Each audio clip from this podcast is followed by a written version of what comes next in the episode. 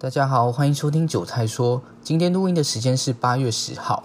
那这一两周啊，从八月以来，这两周在八月中之前都算是重磅的财报周。各大的这个上市公司都要在这个八月中的 deadline 之前去公布他们半年，就是含 Q2 上半年的这个财报的部分。那这样你就可以知道它的上半年赚了多少钱。你都可以到公开资讯观测站上面去刷这个最新讯息，可以得知，或是利用一些券商的软体啊，它可能有些新闻什么的推波消息会比较快的跳出来。那重点是出现了这么多的财报，到底该关注什么？我个人认为有一点非常重要，就是说财报所出来的，不管是获利，不管是毛利，不管是任何的数据，与他之前可能不同的券商评级或是外资法人给他的一个看法，或是呢他们的期望，就是出来不是你觉得哦，我觉得好就是好，你觉得烂就是烂。其实有时候它是跟期望值在做一个比较，期望就像是他预期到多少，很像是把一个锚定在那边，跟你平常在出去买东西，然后有一个价钱定的很高，然后说给你一个折扣，你会觉得好像比较划算一个感觉一样。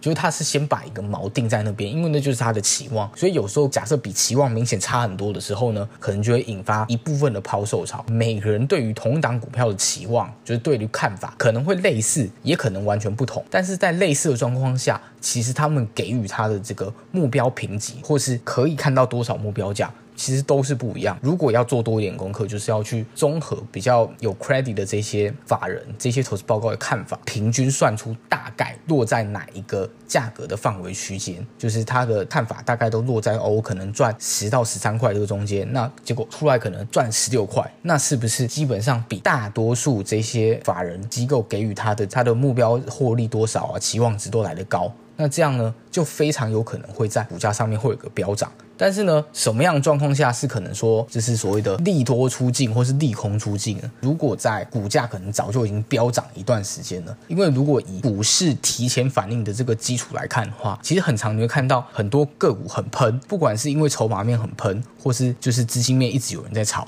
但是你也不知道为什么，那有时候其实你也不用管为什么，反正有人要炒就对了，管他为什么，一起上车，懂吗？跟着有人在炒的方向走，那当然有不对的话，你就是赶快跑就好，就是这么简单，就是赚一些比较短线上的有动能的个股的这种动量财。另外来聊聊近期的这个盘势看法，相当的惊人，惊人的相似。目前看起来，我个人认为很像一个大区间的箱型整理，从第一波。一路往上攻，攻到一万七千七那边。现在谈就是主要加权指数的部分。那后来是一路在那个五月中，五月十二号吧，就是一天一千五百点的那一次。在那一天以前，我真的觉得谈什么台指跌十趴都是痴人说梦，绝对不可能的代起。但是那一天之后，真的是吓到我。不然那时候没有什么部位啦。但是还是被吓到，觉得哎，真的很屌。那一天盘中，我记得一度是有九趴，九趴真的已经够惊人了。从来没有想过会发生这种事，但是真的发生了。那那一天之后呢，最低我记得是到了死守一万五千一左右，然后后来又很快是一个单只脚的往上 V，然后甚至再创新高，直接来到一万八千多块，然后之后又下来回档，然后这阵子就走得很曲折，就是不太知道方向，非常像前阵子就是去年大概从七月底走到十一月的那一段。但是我认为在整个位阶的更高的一个位置，它整理时间可能更长。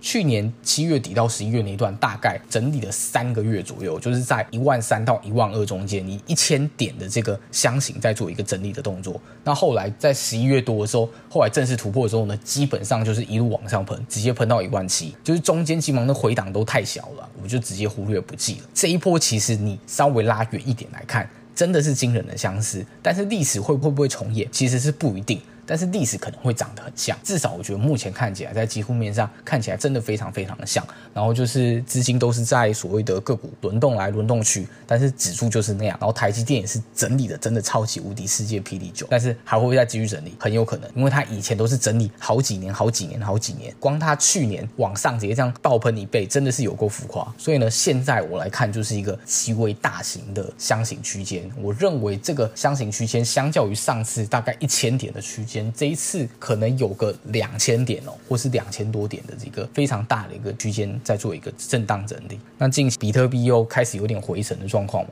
前阵期比特币跌得蛮惨的，甚至跌破三字头，已经来到两万多。最近好像又喷回四万多块了。所以近期又有一些板卡族群什么东西在炒了。反正股票市场就会这样，就是什么个股什么族群，就是通常就是一阵一阵的。但是还是有某些特定的族群是真的走一个长多，就是就算它走完那一阵，它也不会跌得太夸张，它可能就是回去稍微压回，然后盘整怎么样，然后之后等这个资金又轮转到它那边的时候，它又继续再这样喷出去。所以在整个操作方向上，我是觉得个股就是自己找相对来说有资金强势股来做。那如果以整个大的指数观来说，依照我的利润基础，我认为是箱型整理的状况下，当然就是区间操作，就是说碰到大概上缘，就是你接近大概一万七千七，可能开始不空单的新仓，开始减，不要一次减嘛，那你就开始慢慢往上垫，往上垫。那如果很明显的假设突破一万八千一，可能很明显的整个箱型是一根什么带量红爆，或者是怎么样解释冲过去了，那就是停损。那如果没有呢？往下你看你就开始可能一万七哪里可以先开始慢慢补。那如果它有在更低，就是开始在慢慢补补补补补，然后发现它确定有止住了之后呢，再反手再做多回来，区间操作就是这样。所以有些就是比较大波段的。